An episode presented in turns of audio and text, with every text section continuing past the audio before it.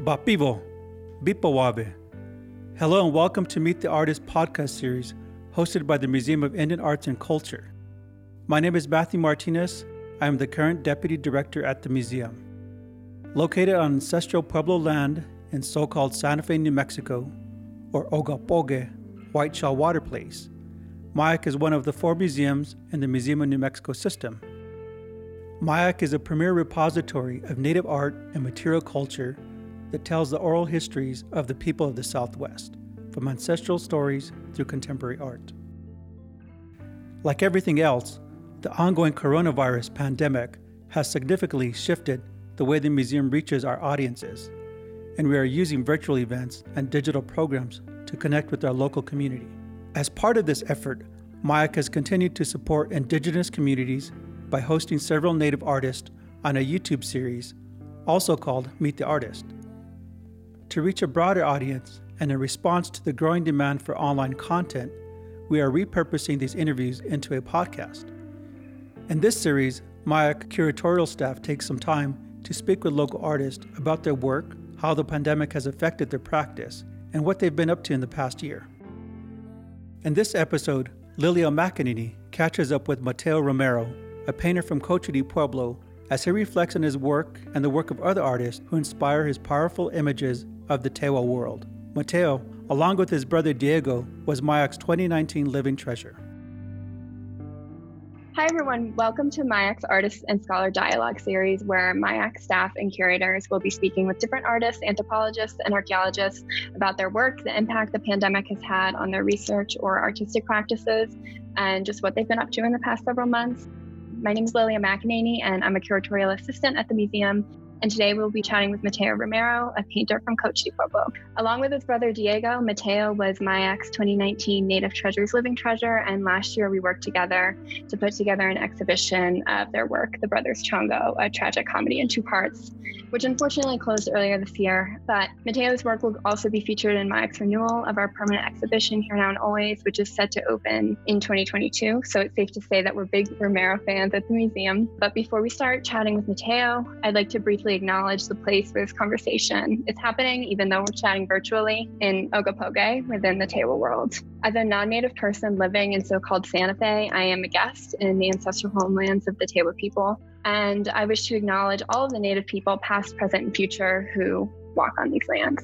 And so now we can get started. So, Mateo, thank you for joining us. So, for those of the viewers who don't know you, why don't we start with an intro, who you are, what you do, and a little bit about your practice? Sure. For, you know, firstly, I like to say I love that you have those Tewa names for Santa Fe, Ogapoge, and, you know, Pojoaque is Poswage, because in my work, I do a lot of landscape painting, and it's a lot of northern New Mexico space, and I use the original Tewa words, the names for the spaces that I paint. So I love that that there's a etymology and a history that's indigenous that kind of comes out. So I just wanted to say thank you for, for doing that because I do that in terms of what I'm I'm trying to accomplish with my landscape work. And this is native land, native space, and it, it's also related to Alfonso Ortiz and what he wrote in Tewa World. And he was on my MFA review committee at UNM years ago, and some of his writing is really interesting. He talks about time, space, and becoming in the Tewa world, and how these ideas of language and name and place are linked to a kind of existential idea of being and sort of what constitutes being in a kind of human sense for Pueblo people and for people. So I, I just want to say thanks for that. I, my name is Mateo Romero. I'm a Cochiti Pueblo tribal member. I'm a painter and I, I, do a variety of you know different types of painting. Earlier on in my career, I was probably no, most known for doing mixed media photographic Pueblo dancers, where I take images usually from my own photography of Rio Grande Pueblo dancers, and I'd place those in canvases and then paint back on top of that and back into it with acrylic paint. Recently, I've shifted into more landscape work, and I've been using uh, oil paints and palette knife for some very direct, you know, all palette knife, very physical surfaces. And as I touched on earlier, these are, you know, northern New Mexico landscapes. These are the Tewa world. And we do bring out the original names of the places and talk about the history and the etymology of the space. Absolutely. So can you tell us a little bit about the painting behind you? absolutely gorgeous. Sure, thank you. This is a large format. It's figure ground. It's native horse horse riders. It's a very expressionistic use of color, kind of romantic color, linked to romanticism, and it's got very expressionistic brushwork. It's figure ground. If, you if I move my head a little bit, you can see it's got some really interesting shadows and reflections in the water in front of the, the riders. And, you know, in that respect, it's kind of an homage to Earl Biss work. Um, he's a crow painter who does the, the horses and the riders with the reflections in the water. It's based in, you know, earlier existing work. It references earlier paintings of that type. That's something that I really love about your work, like in the Mondo Pueblo one, where you have the rabbit for Julie Buffalohead. I think that's just such a unique thing oh, yeah. to actively, like, you know, acknowledge your colleagues and friends. Very. The painter David Salle has a quote which I love, and he says that all painting references existing earlier painting. And I love that idea, which means, in a sense, that there's a syntax or language that painters speak. You know, David Salle also writes in one of his monographs about painters you know, using this language, developing a language, but it is based in other painting. All painting is based in existing painting. So it's a, a kind of a, it's a reference or a language or a syntax that painters speak and that begins in the work of other, other artists. Salle says, and I believe that there is a kind of quest that painters engage in, which is to find core painting, paintings which speak directly to them and which have what he calls core or kind of a vision embedded in them. Yeah, I, I have found that in, in Earl Biss's work and also in Julie Buffalohead's work and also, you know, in David Salle's work and, and in Lucian Freud's work and Elmer Bischoff and Bay Area landscape painters and Nathan Oliveira. You know, there's this really, you know, Matisse, going back to Matisse and, and later Diebenkorn the figurative stuff. So there, there is a history or syntax, and most artists, most painters that are fluent in what they're doing or fluent in the medium of paint, they're pretty aware of the history of painting. The idea that all painting is based in and is a reference to existing painting. So when I find something like a little Julie Buffalohead moment, which really speaks to me, I try and you know kind of lift that out and use it in my own work in a way that's not too it's not plagiarism, but but it's a reference or sort of an homage. And with the Earl Biss stuff, you know, once again, I'm trying to find something which is core and using it in a way which is my own, using my own voice, but also it does have a very there's a very conscious reference to what he was doing in terms of the shadows and the lights and the reflection on the water and the atmospheric quality in painting. Absolutely. So, how has the pandemic changed your artistic practice? Has it changed how you paint or what you paint or how you think about painting? Well, it's changed everything. I'm not sure it's changed the painting so much. It's changed my life. It's been difficult in terms of, we talked about this earlier, my studio hasn't been open. So that's shifted physically how I've been doing the paintings. I, I did some paintings earlier on that were responses to the pandemic. I don't know if you saw it, but I did a piece which I posted on Instagram, I think, and maybe on Facebook because people weren't actually going into spaces to look at paintings. So there was a, there wasn't a physical venue, but I did a painting of um, two native figures in a car with they had these little you know face masks on and they had these they're lifting up guns and it, I, I, think i called the piece signifying virus. And it was kind of at the beginning of the pandemic. So there was actually an attempt to sort of grapple with some of that stuff as it came out, which I thought was pretty successful. I mean, I, I enjoyed the process. But ultimately speaking, in a more complete sense, I, I don't think it's really changed the painting so much. I, I, think it's changed people, it's changed me, it's changed how I do things. People aren't going into physical spaces to look at shows or exhibits. I'm sure as a museum space, you've experienced that. Mm-hmm.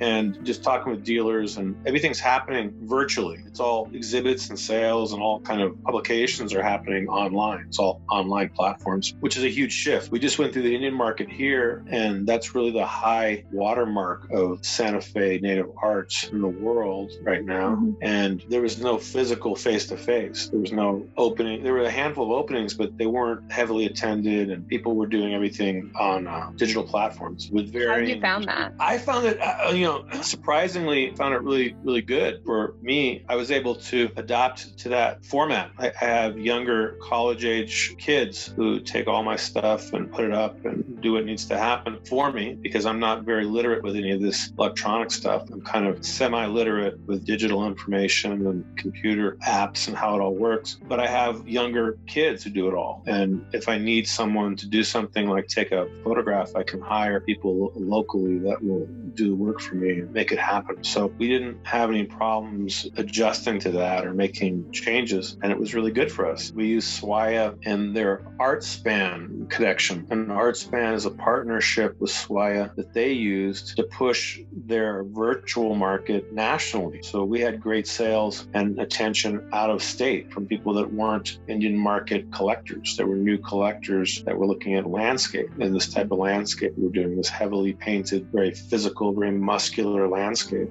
And they responded to that. It wasn't looked at as a regional type of work. It was just looked at as American painting. And mm-hmm. it, it hit well for us in Northern California and Utah, of all places. We had heavy interest from collectors outside of the Native American collecting realm from mm-hmm. Utah. So we did really good with that. I know that artists, older Native artists that didn't have support from their own family or from people that were able to help them translate their work into this digital format, they probably didn't do so well. When we looked at the ArtSpan stuff and the SWAIA stuff, and a lot of artists didn't have home pages to link to. They didn't have the complete situation wasn't complete for them because of whatever reason. I think that one of one of the things that's you know I've, I've identified as being potentially difficult for older Native populations is they're not digitally literate. I'm not digitally literate, but I have people that work with me who do this for me. Mm-hmm. And if you don't have you know if you don't have kids in college right now, if you don't at least in high school, it might be hard to access that people to, to do all this stuff. So there's a generation gap. People over the age of maybe 55, Native people over the age of 55 could be left out of this digital experience. Yeah, and it's not just digital literacy, it's also just reliable access to internet that is another part of the problem. So, I mean, on one hand, you're really getting an amazing increase in audience, like you said,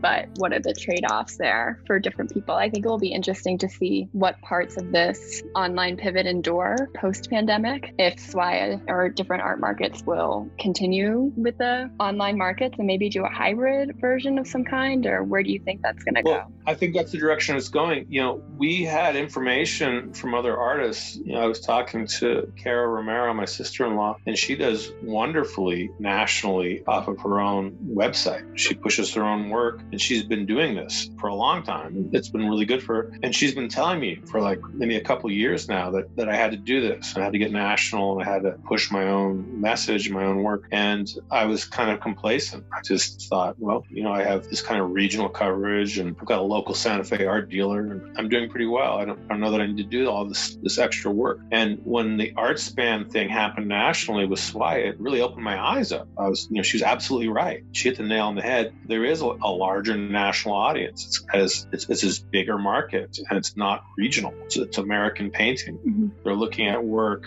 and they're collecting work and promoting it. And I was off. I was I was mistaken. I, I underestimated what I was doing, and I underestimated my, myself and my audience. And when I did put my feet into this this larger national audience, it was great. It is the, the way of the future. The way of the future will be these hybrid markets where we're meeting face to face with the uh, collectors we know, and the collectors we know, the audience hasn't changed so much for 20, 30 years. Mm-hmm. It's been pretty homogenous. There hasn't been an influx of new collectors under the age of 65 in native art. I imagine you've experienced a lot of that at the museum. You probably have the same docents and the same patrons and the same donors and the same people, same audience. It's pretty homogenous from Santa Fe to Taos to Scottsdale. We have, you know, the same, it, it's kind of, it's a little bit static. And then when you, you know, so going forward, I think that this digital platform with, with this possibility to go national with partnerships with places, you know, organizations like ArtSpan, I think that will be the future because it breaks the native art experience out of a regionalism. You know, the artist is ready, it moves their work into an American art experience. You know, you become an American painter in a sense, or you have access to collectors who are into American painting or American sculpting. It's not a regionalism, it's an American moment, right? And many of the native artists I know are ready for that. There's amazing sculptors and painters and jewelers and videographers and filmmakers and people people are ready to put their work out in a national context. And so I think I think going forward it will be that model you're talking about, the hybrid model. It would be nonsensical not to have all the tools at your disposal. It would be kind of retro, retrograde not to Absolutely. do that. Yeah. And now that we know that it is possible, why not? And I think it's also we always we always knew we just didn't we didn't take it serious. You know, we, we became yeah. complacent because people take care of us so well here, and, and we we have this following, and people love us, and we love the community, and people do so much for us as artists here. And so it gave a kind of complacency that it wasn't you know necessary to change or to grow or to challenge yourself. But once you do those things, you understand that there's a broader audience, and that's that's an amazing thing to be able to move more regionalism in your art and your mentality and your aesthetic into just a mainstream experience. Yeah,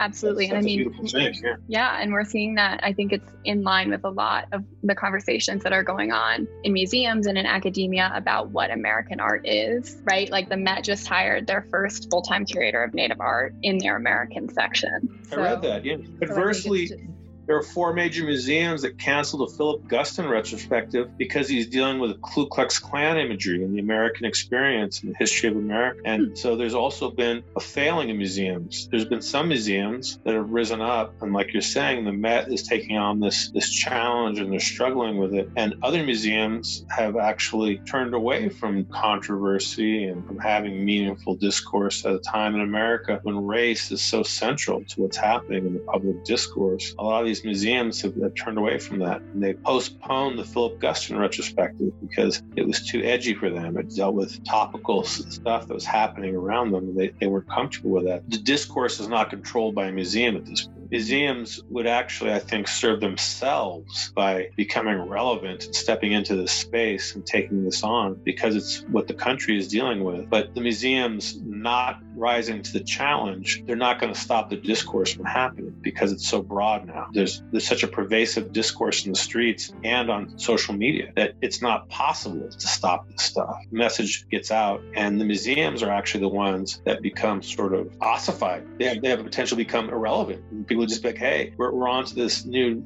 this new consciousness. We don't want to go to a museum and look at Navajo weaving. I love Navajo weaving, but it, it may be not central to the discourse of what's happening right now in America. They might want to see something like a Philip Guston painting, or they might want to see a Kent Monkman painting, and they want, might want to see something which is speaking about this moment right now that everyone's experiencing. They can go out into a protest in the street and get this information. Why would they want to go up to a museum in Santa Fe and look at old baskets or something? Not not to knock the baskets, but I'm just saying the zeitgeist of this moment is such that this message is, is on fire. Everywhere you go, this message is emblazoned on the public consciousness. And why wouldn't other institutions want to embrace that? That and become part of it. And in doing that, they kind of serve their purpose. They become transmitters and repositories of the of the message mm-hmm. instead of being scared about it, shying away from it, and trying to censor it. I think MIAC has been really good about putting controversial, kind of heavy hitting content out there. I think you guys have done well. I've been in experiences with museums, but they've kind of censored the artist at times and shied away from topical content based work. MIAC hasn't done that. So I'm a strong MIAC supporter. Um, you guys have done a lot for me. And, but also, I think in a larger trajectory, you guys have done a lot for the audience by putting work out there, which is really hard hitting. You guys have put out stuff which is challenging and you haven't shied away from these things we've been talking about. So I actually applaud what you guys have done. And I think also, also is a softer touch at MIAC with you know the interesting pottery exhibits and the history of pottery and all this right. stuff going on. So I think you guys have actually risen to this challenge, but also maintained some of the softer, more beautiful moments of the history of Native people too. So I, I give you guys a, a, thumbs up. Unlike the museums who didn't do the Guston exhibit, you guys yeah. I think have really risen to the challenge, and that's that's I guess the closing note is that I think cool. as artists and as museums and as art audience and patrons and collectors, we need to rise to this challenge of what the country's going to be. You know, what, what is the country going to be? Art is this amazing medium where we convey these messages. We talk about these ideas. We imagine more perfect futures, or we talk about the history of people that, you know, where things have gone wrong in, in our society, and we reinvestigate that through art. We talk about it, bring it back out. And, you know, as Native people in particular, we've had such a contentious history with, with America that, you know, we, we're both object and subject of American colonialism. We're both the artist who creates the work in the museum and we're sort of the subject of the conversation that happens in the museum. So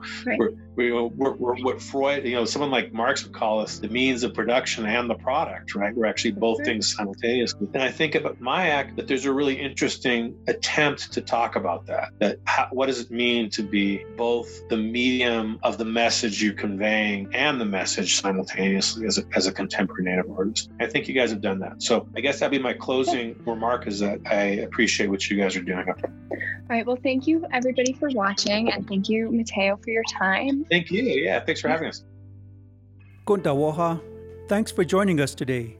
And don't forget to visit us online at miaclab.org for information on our exhibits, to learn about upcoming events, or to plan your next in person visit. To watch the full version of this interview, follow us on the MIAC YouTube channel. This podcast has been produced by Gladys Rimkus with editorial support from Lillia McEnaney and Matthew Martinez. Special thanks to Jacob Shije from Santa Clara Pueblo for providing the music for this podcast. Follow him on TikTok, Facebook, and Instagram. Be sure to check out his music, available for streaming on Spotify, Apple Music, and SoundCloud. This series is funded by the Henry Luce Foundation.